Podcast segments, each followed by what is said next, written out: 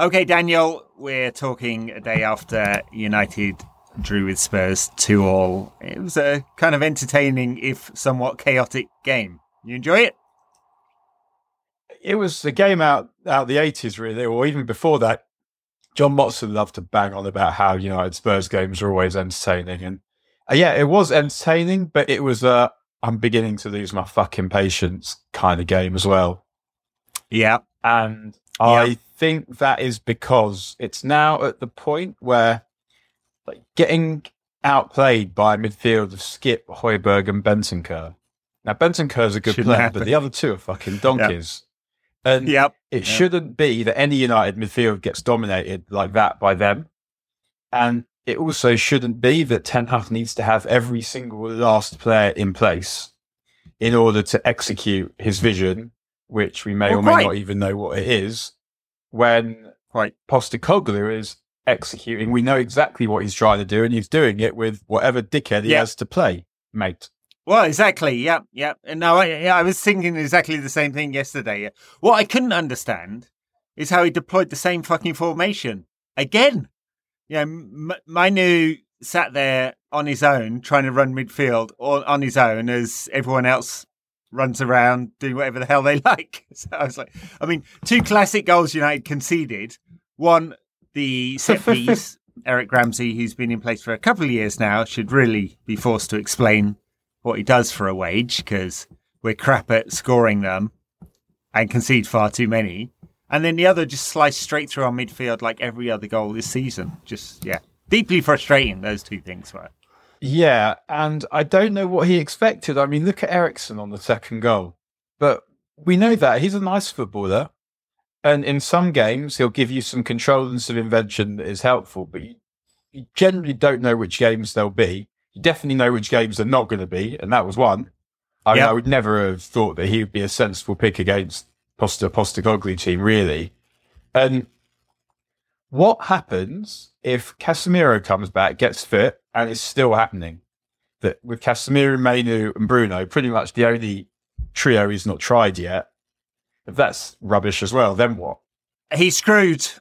I mean, I know Martinez will make it better, and the reason why I'm speaking quietly is I've just remembered my wife's asleep in the next room, and I'm under strict instructions to go and do this shit downstairs when that's the case. But I just, I'm, I'm, I'm tired. D- don't worry, Dan. This no one, no one's going to see this, so she'll never find out. Yeah. Exactly. So, um, Mar- Martinez coming back will help. He's a good player, but again, like having everyone there, you're sort of still what you sort of had was it felt like you got one manager getting the most out of his players and making them into a team, and the other one getting the least from a collection of individuals. And I, I thought about it, and I thought, well, Guardiola sort of needed everyone in place, but he was Guardiola. Um, Ten Hag is not that. And we knew what Guard, we knew, I don't know, it's just, is it possible that this just this system doesn't work with these players? I don't know, like this whole 3 2 5 and build up thing, like they're not good at moving the ball about.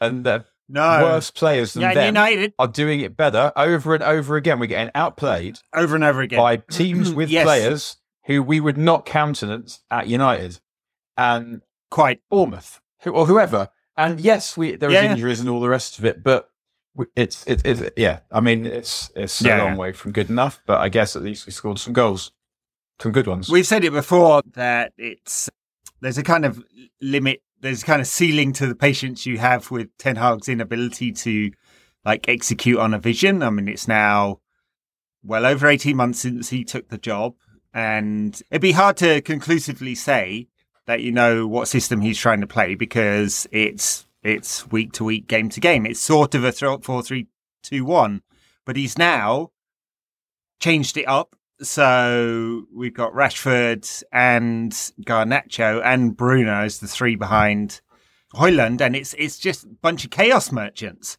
And then when you get Eriksen there as well, whose inclination is to push forward and try and find space with the ball, then it kind of it kind of sort of sort of potentially makes sense if you have a team which is going to concede possession, sit deep, and try break. Sort of almost makes sense as Ole ball. you'd probably want someone with a bit more nous around central midfield than Eriksen. But they did like neither one nor the other yesterday. They had players pushing forward into very attacking positions, leaving massive amounts of space through midfield. And yet, at times, they just conceded the ball and went for the diagonal quite often, actually, early in the game. Um, and that was semi successful, wasn't it? I mean, there wasn't any kind of defensive coherence, uh, but semi successful, getting it forward early and trying to play into space. Yeah, and I felt like the goals were coming when when, when they came, but I mean, I did just didn't expect us to not be not concede and to come out and score concede after 50 seconds or whatever it was the second half. Just those kind of things.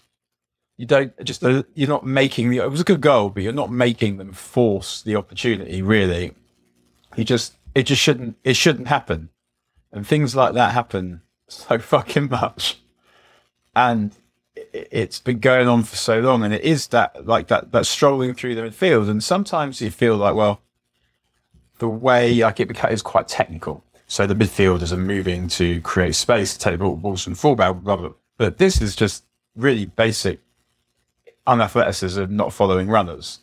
And what do you expect? And when and with this midfield I was talking about, Casemiro, Mainoo Bruno, like we'd sell Casemiro this month if we got a good enough offer. And yet at the same time, mm-hmm. we're relying on him. And even when we play quite well, how many hidings have we handed out under Ten Hag? I think like none. almost none. It's it's it's just it's so laboured. Have we swept with our score mm-hmm. more than three times?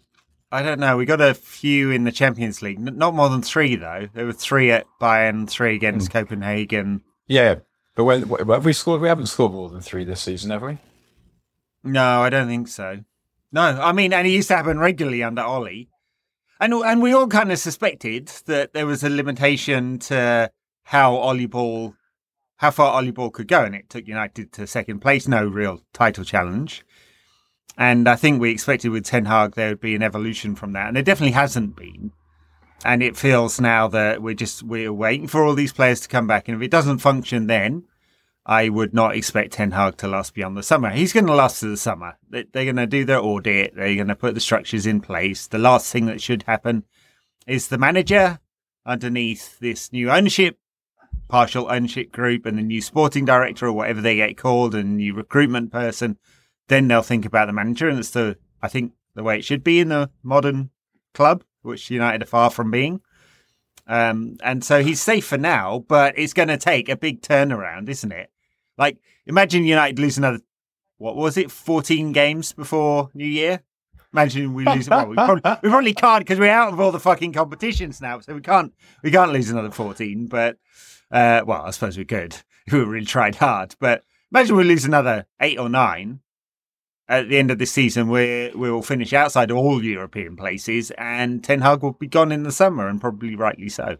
Yeah, I think that's fair. I think if it he's he, it needs to be good from now between now and the end of the season, and the solution at the end of the season can't just be buy me better players, because it is fair to say buy me better players, but you've got to earn the right to manage those better players by making the ones that you have good in, into into a good team and if he gets everyone back and they start settling and they start playing the football that he wants and they groove his style and he's got midweeks to coach him and all the rest of that bullshit, then then, then fair enough. But Brailsford, I heard talking about, he was on NAS, being interviewed by uh, Nasser Hussain, was, was it, was it, well, anyway, he's talking about the England cricket team and the way that they were playing and running towards the day, whatever, running towards the danger. I mean, he didn't use that particular buzz phrase, but something like it. And I couldn't mm. help but think the massive difference between England cricket team and United, apart from like quality, is charismatic leadership. Like if Brendon McCullum tells you to do something, or if Ben Ben Stokes tells you to do something and says it's a good idea and then does it, you're like, yeah, fuck yeah. And if Eric right. tells you to do something, you have less. It's it's just going to be less compelling, and it feels like sometimes you watch United play, particularly in that second half, and you think, do you really believe in what you're doing? And it doesn't massively feel like they do. They don't play with that level of no. intensity at all. And that was one of the things like in the second half, like obviously the imprecision is fucking annoying. and all the rest of it. But as much as anything, it was it didn't. They got a bit better to like to really towards the end, but it didn't feel like they were really going for the win in the way that they should have. Like they weren't they weren't attacking the win. No, there were some good things um, that came out of this. Rasmus Højlund scored a great goal after three minutes. I mean, he's going to take a lot of confidence from that finish. And I mean, nice layoff by Marcus, who was doing his best to run into a blind alley, as he did all all game basically. But it, but it was a confident finish, wasn't it?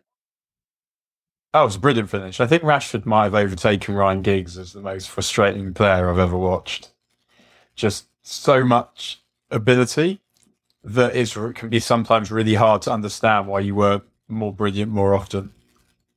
Um, right. Obviously, Ryan Giggs was brilliant a lot. Did some amazing things. I'm not saying Ryan Giggs wasn't good footballer. I'm saying that watching him on his good days made his bad days hard to understand sometimes. My regret with yeah, absolutely. Be, yeah. I wish he'd have moved back. To, I wish he'd have moved into midfield sooner. When he, if he'd have moved mm. into midfield at his peak, then yeah, he he could have been ins- insanely good. But I understand why you wouldn't do that because where'd you find another left winger like Ryan Giggs? But mm-hmm. if he'd have moved sort of after ninety nine ish, if he'd have moved into central midfield, then I think he'd have been incredible. But anyway, um, yeah, Rash just yeah, he he does so many so many good things, so many bad things, and yeah, I thought it was weird because he played quite well yesterday and also didn't play quite well at all in one respect, he he really attacked the fullback Pedro Porro. He looked to, I mean, both Porro and Tottenham left back Udogie. Udogie. Yeah, they moved inside frequently, and that's part of the reason why Spurs are so dominant in midfield. That they both they both moved inside, made the overload all of the time. If if it wasn't both of them, it was one of them. They had an extra man Spurs all of the time. It was part of the reason why they were able to dominate the ball so much, but it did leave space and Rashford attacked that space pretty well. I think the frustration came when he just ran straight at players and didn't pick the right choice too often. There was one in particular that was very annoying. Yeah, right. There's that one in the second half where he where he gets away down the left. I think Bruno finds him. He's got Højlund in the middle, and he just totally blanks him. And yeah, it was just just so unnecessary. But yeah, I mean, his goal was a, a lovely finish. His lovely finish against Forest as well, whenever, a few weeks mm-hmm. ago. But yeah, it was a great finish, and yeah, that that's the frustration. He's capable of that. United are better with him than without him, but if we're saying that Garnacho's a right winger now and you're thinking, where am I spending the money? I'm probably thinking as much about a left winger as a right winger, if not more. Yeah, I mean, that, coming back to that conversation about uh, give me the money and we'll get better with Ten Hag, the, problem is some of the money he's previously spent is exactly where United need to improve. So Antony is, uh, I'm pretty confident at this point, never going to make it. and so I don't know what, like, I mean, you couldn't offload him to anyone, so he's in the squad for the foreseeable. You, you, we're going to need a replacement for Casemiro, and as you said, they would take some money if they were offered it by I don't know Saudi Pro League or something tomorrow. They'd take it because he's on massive wages.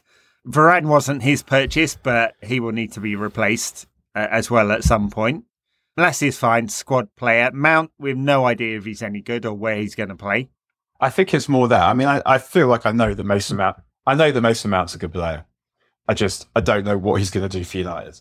Maybe he'll be the other option on the right wing. Maybe that's the best place to play him. I don't know. But he assiduously refused to pick him there when he was fit. Yeah, he yes, pick yeah. him there. When he had a hole in that position, he didn't pick him there. So it seems unlikely. He did not. He did not. So, uh, yeah. So there were many frustrations. I mean, in, in in a sense, there was the kind of kernel of something different that you're like, okay, well, he United very deliberately, at least in the first half, tried to play a transitional game of football. They gave up possession and territory and tried to pick Spurs off. And and it worked to a point, didn't it? They create, they create space, they create some chances, only two shots on target in the whole game, mind you. They there were some opportunities and they perhaps United will rue not having won this game, even though they were definitely the second best side. I mean, definitely with, I mean, we can talk about some of the details. Definitely going to regret Scott McTominay missing a header from six yards out in the final minute of injury time. Definitely going to regret that, given that Scott has one fucking job. It was a real brainless header that, where he just got excited and just tried to head it as hard as he possibly could. I tell you what else like, was funny I found was that there was a moment where United were attacking and Wan Bissaka goes down the left and it's just like, why? You know, if you get the ball in that position, you can't do anything. The person on the ball knows if you get the ball in on that position, you can't do anything. And the opposition know that if you get the ball, you can't do anything. It's just, I mean, it, yeah, it, it, it, made me laugh. I mean, yeah, I, him and, yeah, him and Dalot are both crap. I feel like I say every week. Like they're not, they're not without virtue on occasion, but at the standard we're talking, yeah, they're, they're crap. And another question I have, and this might be a technical question, I don't know, but when Richarlison scores from the header, as the cross comes in, the man on the far post, I can't remember who it is, moves across. And why would you do that? Is that why are you there? If not to yeah. get rid of whatever arrives. Yeah, quite often you see the men on the post who then push out to make sure they're set for the recycled ball and potential offside. But then, what's the point having the man on the post? So yeah, I yeah, I don't know. I mean, it seems like United's weaknesses from. I mean, look, in one sense, you can say it was it was just a it's just a it's just a good ball by Pedro Porro in, and the uh, Richarlison attacks it, and there's some truth to that. But it was it was a good ball. It was a good header. Yeah. It was. So there's good execution there. You can go, okay, fair enough. Man, man on man's there to protect that. Yeah, sure. yeah. So, and did you think it was penalty, like Udogie on Garnacho? Yeah, I, I, I do because the Højlund one was much softer that than that. And then if you're just going to talk in the same game, Eriksen got penalised for one hand that looked to grab at get the Spurs play now, who went down as a free kick late in the game. And so it's just inconsistent application of what is a, a foul there. So I, I, I suppose Garnacho didn't help himself by falling forward, where really he should have just made a big fuss about being stopped because the player did. Like, what are you doing? If you're going to grab the player with two hands, what are you trying to do? You're trying to impede them, right? so here's what I don't. I, I just I don't get it. Like I, it felt like that anywhere else on the pitch is definitely a foul. The ref just gives it. But once you've watched it how is it not a foul? And how are you not saying to the referee, you've got this one back? And again, like, I don't want the free goal for the, I, would like there to be something in the game that stops free goals for this kind of bullshit. But I don't understand. Okay, I, I don't understand why, why this is not a foul. When you grab someone by yeah. the rib, by the, by the waist with your arms around them, that, that's not allowed. And so what, I don't, I, I, I don't care if it were to be allowed in the game, but I'd want the laws to say there'll be a grey area which will allow the referee to interpret whether, in the context of mm-hmm. the physicality we want in the game, even though this is against the rules, I'm prepared to push the boundaries to allow certain things. That if the laws said that, because that is sort of how the yeah. referees ref, they decide if they fancy giving a penalty in that particular situation. I've read Law 12. I don't see anywhere in Law 12 that says there's a different interpretation of what a foul is inside the box or outside the box it's the same law. So a foul is a foul is a foul, and referees are just making it up when they do. Funny thing is, Dermot Gallagher in the uh, Sky Studio, he did the same thing. And I don't know. I mean, like he's there just to defend referees. It's kind of pointless. I, I just he, he was like, "There's not enough in this for me." He kind of defended the decision on its merits of that one thing, but but not in the context. Gary Neville said that as well. There's not enough in it for me. Like it, it isn't exactly for you. It's that it's a foul. And I agree that there's not enough in it for you to want to hand a good chance of a goal, but it's a foul. It's still a foul. Uh, yeah. I think there was one that I thought they maybe could have had actually. I can't remember what happened now. That I also thought that that might have been a foul in the box. I, I think it was when when Bissaka slided in and maybe caught the player, or maybe not. It was yeah. Yeah, yeah. I, but I don't know. I, I find some of the. I don't want to get off on conspiracy feels, theories about referees, but the the the inconsistency of it all is deeply frustrating for all fans of all teams. Like we Oh, honestly it all applied. Yeah, it's definitely not conspiracy. It's just it's just inconsistency. And the other one that annoyed me in this game was when Wan Bissaka got yellow carded for the follow through. The the problem is the follow through only happens because the player and it was Brennan Johnson, wasn't it? Like moved across to put his leg in the way and protect the ball. And and as a result of that, Wan-Bissaka fouled him. Funny thing is, Marcus Rashford a few weeks ago did the same thing, went to protect it, got sent off for it. So it's like, are we really like we're judging now? We're judging outcomes, not not inputs, right? So Wan-Bissaka took the ball cleanly, and then the follow through because play got in the way. There was another sliding tackle in Van der Velde, which was an excellent tackle on Garnacho, who instead of getting hit by Van der Velde, jumped up and out of the way. And so is that now because the output didn't touch Garnacho? It's not a foul, even though he wasn't in control of the slide. You see how these things are like completely interpreted completely differently, but we're, we're are we judging inputs or the outputs? And none of that is ever done consistently either. or really, really even discussed in the laws. I mean, I think that it's it's one of the where I think the output can matter sometimes. Like if you really hurt someone, then that might be evidence that you were out of control or there was bad tackle and you need to be ready for that. But at the same time, we're trying to keep it as much of a contact sport as you can, and we accept the fact that if we have tackling, sometimes people are going to get hurt badly, but most of the time they're not. And Mm-hmm. so you're trying to find that balance between protecting people's livelihoods and not allowing people to be kicked out of the game with allowing challenges. And now it just feels like I felt like previously I had a much better idea of what was going to be called and what wasn't going to be called. Whereas now it feels much harder to predict because it feels like the same referee could make a different decision in a different circumstances all the time and through the same game. And obviously VAR then is an extra factor in there because you, you like, when I saw the Garnacho one, I thought, how's VAR going to say that isn't a penalty? But so the what didn't, didn't get involved. And you just, there's, so there's that extra variable. But I, I, I do think that input and output can matter. It's more the total lack of clarity about what decision is going to be made, even when you're absolutely certain there's no ambiguity about what's happened. Yeah, and there wasn't an ambiguity about the Garnacho one because he tried to foul him. He did foul him, and it impeded the player getting the ball. so, I don't know. I mean, normally when I stick two hands around person, someone, it's you know I really like them, or uh, I guess on the football pitch, it's it's just you're trying to impede someone anyway. Whatever. It's very stupid and frustrating, all of it. Um, and I suppose you know, since football was invented until until it, it, it ends, we're always going to have this debate, aren't we? So, But about this one in particular, like, I'm not frustrated we didn't get the penalty really, because it felt like it wasn't worth a penalty, even though it was penalty. It's more the frustration is just having no idea what's happening and why, what's going to happen, and then when it happens, Yeah. why it happened.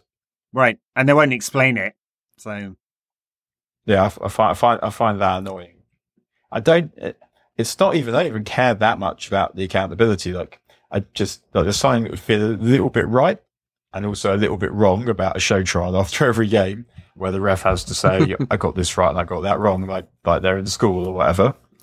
Like, like I, I, I, I see I see both sides of that, and I guess I think I've probably said this before. Like I did. I was kind of always in favour of players ragging referees because why wouldn't you? It seems like part of the fun of the game, just part of the show.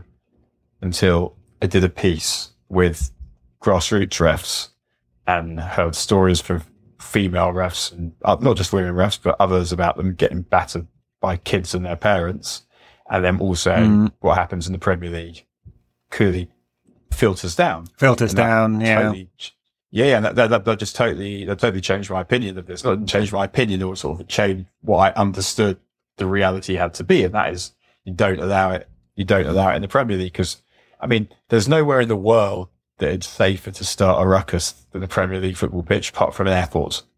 Nothing will happen because there's a million cameras, and you can say what you want to who you want and do whatever you like, and more or less you're safe. But you're not safe in Sunday or Saturday football. And so I do, I did, I guess I did change my opinion about that. And that makes me think like refs having to perform these show trials after every error. Mm. I, I, I see why you wouldn't do that and what kind of precedent it sets and just makes the whole thing even more fucking minging than it already is. With like, because then you happen to get the managers involved, you get the TV dickheads involved, and the Yeah. whole thing just becomes even more of a crusade about t- tedious shit. And that's how we ended up with VAR in the first place. So I don't, I don't feel like I want to introduce that, although obviously I totally understand why seeing some idiot ref squirm would be entertaining and rewarding in some aspects. But yeah, I, I'd say on balance, I think I'm, I'm an on balance, I'm a no. Yeah, I wonder whether there's a, a, a kind of safer way of doing it, some of it, because the the VAR officials could well be anonymous, and I know they do actually release the names, but they could be anonymous, anonymous, and we could hear that audio. Like so, Maybe Christian Eriksen thing, was uh, VAR in the first half yesterday. yeah. I'd just like to. I suppose I'd like to. I mean, because they they've only released a couple of pieces of audio where there's been particularly controversial incidents in order to, and and pressure from clubs in order to do it. But if the fourth official said had a look at it, like no change, not a foul, fine, as long as they're consistent with all decisions too, and and it's not going to. That's not going to create uh, any sort of filtering down of problems because there is only VAR in the Premier League. And then, and then I wouldn't mind seeing the PGMOL match assessments because they do do that. Right, and that's a bit of accountability that would be all right. That's not promoting verbals against referees. That's just saying, hey, we're going to be transparent with the performance of our officials. So, and they don't do that. So, and I don't think the clubs even get to I- do that either. I think I think I'd have to have. I'm just trying to think about what circumstance I would be prepared to read that in, and I, I, I don't I don't think there is one. You, you don't want to assessments of, of P, officials. Not not up for that one. No. So When I started at university, so there was five of us in my college doing my subject, and we go for our first meeting with our supervisor, the five of us, and on the way there, we walked. So I was doing social and political science. It's not interesting, but anyway, I was doing the But the reason why, so we had we did a paper in the first year in archaeology and anthropology. So we're walking to meet our supervisor in Arcananth, and we get there, and then we walk on the. We, then one of the girls in the group says, one of the five of us says, "Oh, on the way here." She was like posh Scottish, like her dad was high up in the Scottish police and borders or whatever, that kind of affair. She says, on the way here, I noticed that we walked past the Arcananth Museum. Do you think perhaps on a rainy day we should go? And the supervisor says no. So we're walking back and I'm just making conversation. I guess I, my friend spoke. So I said, do you know how much it would be raining for me to have to go, for me to go, what a rainy day it would have to be for me to go to that Arcananth Museum? If it was raining in my, if it was raining in my room, I still wouldn't go. And didn't realize that she had taken umbrage. A few weeks later, United are in the Nou Camp. I tell the supervisor that, different supervisor, that I've got a wedding because I'm going to Barcelona. I come back and he goes, So, Daniel, how's the wedding? I said, Oh, it was really beautiful. Thank you for asking. And then he goes, Did it go to extra time? Because she grasped me yeah. as, as punishment. But anyway, if, if, if they're raining in my room, quip. But anyway, yeah, it, it would have to be raining very hard in my room, or the equivalent of, for me to read this Pigwell report, I think. But All right. I, I was them- I was rather hoping you'd start doing ref watch and you could do a minute by minute, like tracking the referees and their performance each game.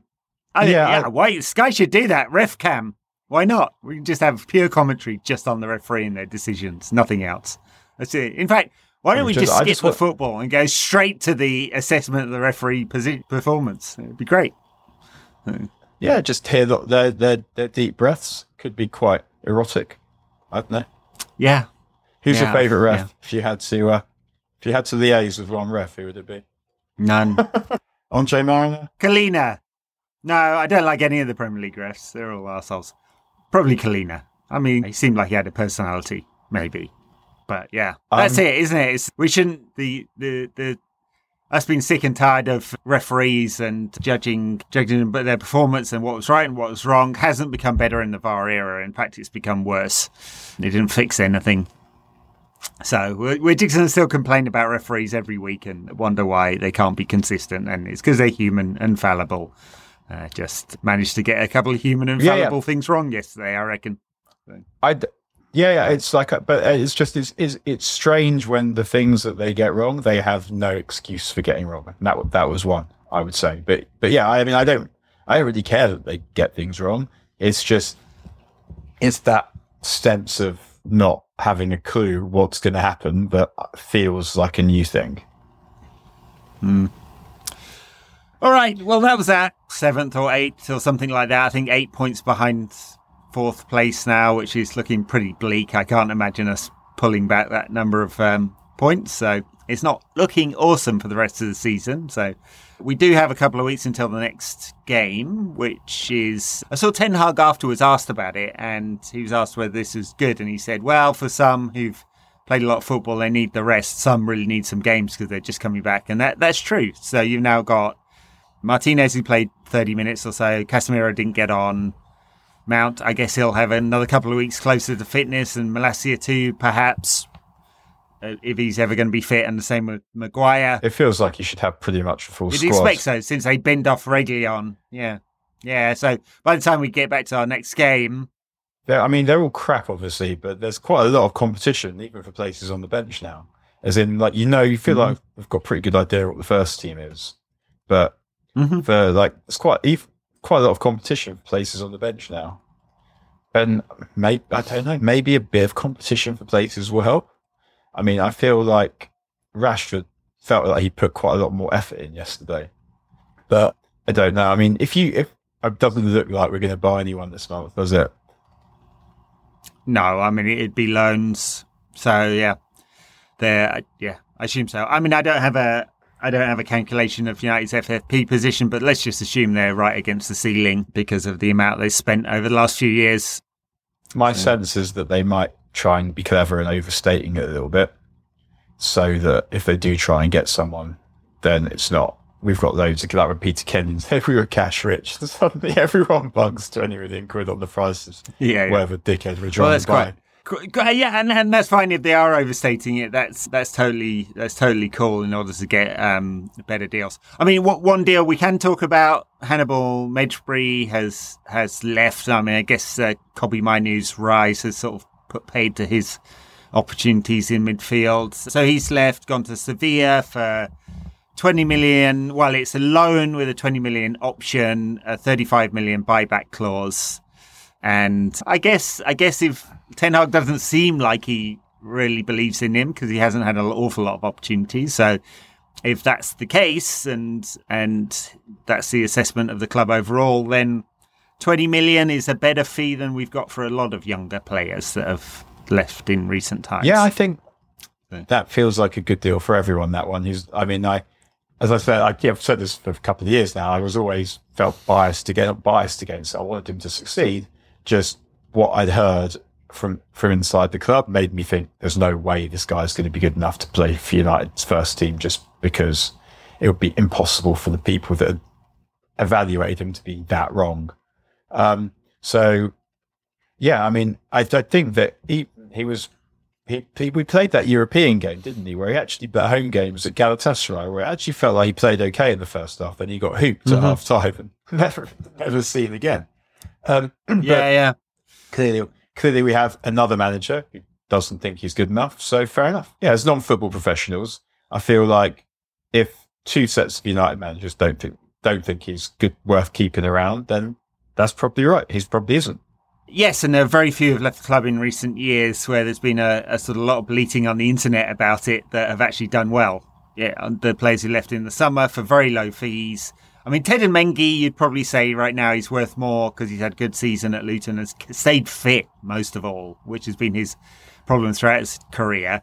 He's perhaps overperformed, but there's a sell-on clause don't there know, but and and we don't know yet really. And Zidane Iqbal can't get in the Utrecht side at the moment, and it's Utrecht he went to. oh my gosh, So there was a Uh, lot of and- upset people on the internet when we when we sold him, wasn't there?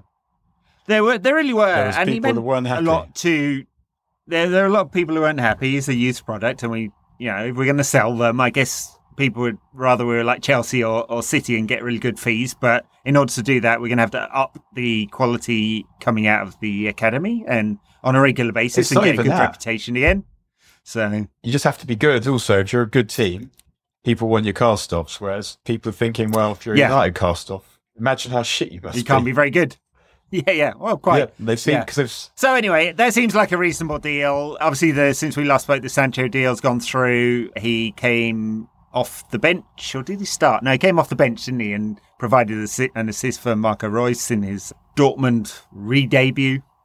I, I think I made that Good word up, but yeah, fine, fine for him. I mean, actually, with with Mason Greenwood doing pretty well at Getafe in a different position, he's sort of playing wide in a 4-4-2 it could well be that United will get half decent fees for for both of these guys in the summer. If Sancho does well, he won't be going back to Dortmund because his wages are too big. But we'll see. You know, I mean, he's gonna. He's not. I, I, he's not going to stay at United, Sancho, past the summer. He's going to go somewhere, and he will then No. have to take a view about. He's not going to sit United and not play. He's going to have to take a view about whether he want to go somewhere that they can pay his wages or take a wage cut. Probably, he's not going to go to an equivalent club. I wouldn't imagine he's going down somewhere. So, I mean, it's one of those things with Sancho. On the one hand, if he does well, it's a bit embarrassing for Ten Hag, but on the other hand, it means more money, more money in the bank for him when he gets sold in the summer. So. yeah, that's right. And if he doesn't do well or has uh, any kind of disciplinary issues, turns up late for training or any of that kind of nonsense, then then unfortunately he's going to have that reputation that sticks. So uh, unfortunate for him and and for United. Uh, but this will this will be where the major amount of deals are done in the summer. Clearly, that's uh, that's what they're they're waiting for uh, the new structure. they know they might have to fire Ten Hag, so they're not going to just say, "Well, who do you want?"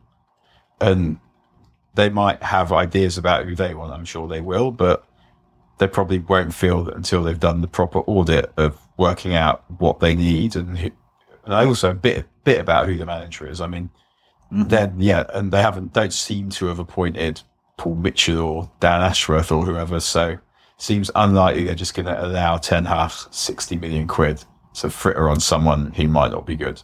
It was reported this week that the audit Brailsford's led Brails the Brailsford led audit will take eight weeks. I don't know, we're counting from now or from a couple of weeks ago.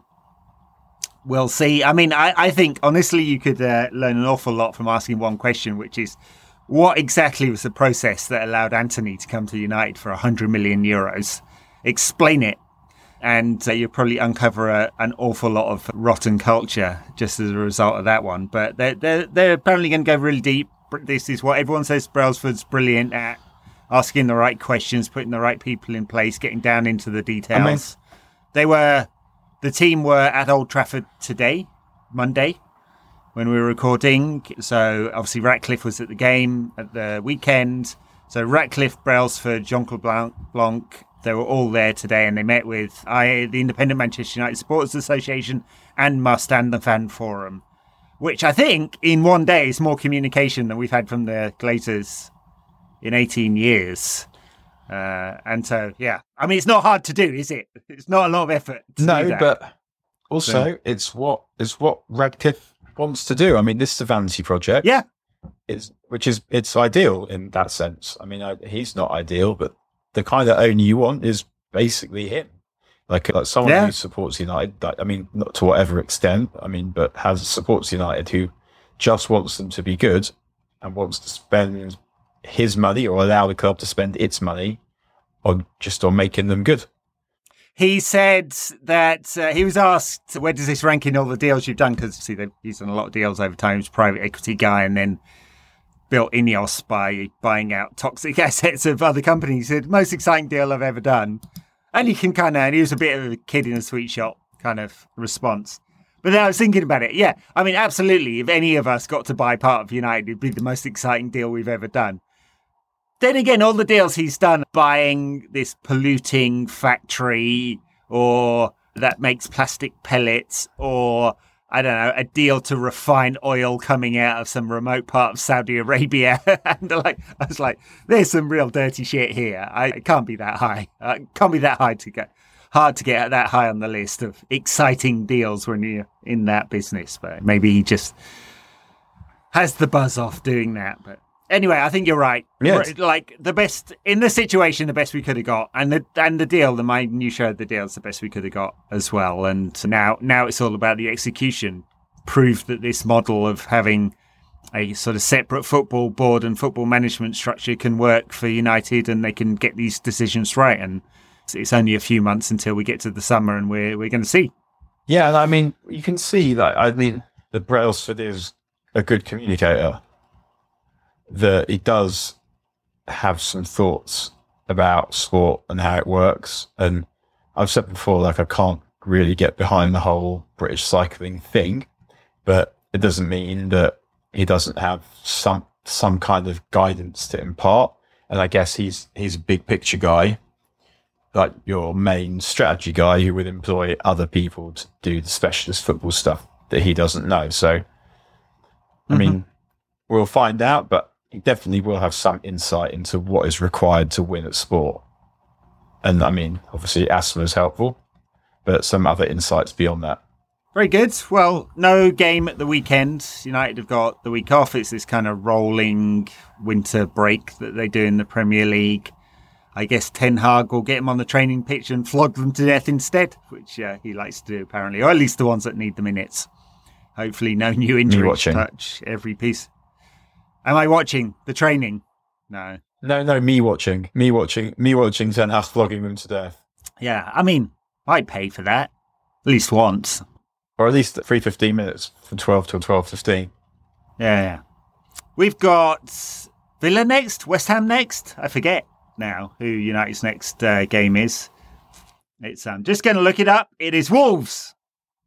Wolves and then Wolves West is Ham. midweek, is It's the Thursday. It's a Thursday night. Wolves, isn't it? It's the yeah first of February. Yeah, so about ten days from here, which is yeah very good. Like no excuse for tiredness. Then they they should all be fresh. No, but then it's match fitness. There's match fitness that they won't have. Before we go, Yes. A quick word on Andre Onana, who played in the United game and took a private jet, was supposed to fly into directly into the town that the Cameroon were playing, which I forget, not Abidjan. Hi- His plane got directed to Abidjan because of bad weather, and so he missed the game, and and, probably won't be very popular with Rigobert Song uh, for that. But the most notable thing is the get-up that he was wearing which was quite extraordinary suit and platform shoes. Just top quality stuff. Loved it. It was. He looked. Yeah, I mean, I put a picture of it on Twitter. He looked like um, a, a building in a crowd that has um, Sky Bar in it. So if anyone wants to Google Sky Bar Accra, look at my Twitter. You'll see that they are indeed very similar. It's just yeah. I mean, They are indeed it's very those similar, Clothes. yeah. It's those clothes that you only really get away with wearing if you're a footballer.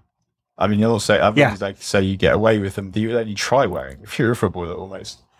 I could not do it. I could. I would, as I said to you, I think if I tried to wear that that rig, I would be called a cunt fifty times before I got out of my neighbourhood, and and that'd just be myself, because like I just couldn't. I couldn't pull it off. No way. But hey, Andre did, and he looked good in it. And uh, well, good luck to him for the rest of the tournament. Not the best result for Cameroon in their opening game against Guinea. I mean, do we want him back or not? I don't. Yeah, well, that's a good question. We don't know whether Bayindir is any good or not, do we? I mean, if Cameroon go out of the first game, he might not. He might not miss any Premier League games at all. So I was watching Egypt yesterday, and I got like on the one hand, I want them to lose because I want Salah to be unhappy, but on the other hand, I want him staying out there for as long as possible. So actually, do I want them to succeed? I mean, I, they should at least make the knockouts, I would imagine. So, so Cameroon probably should as well, even though they drew with Guinea. They'll beat who did Senegal beat? The Gambia. They'll beat the Gambia.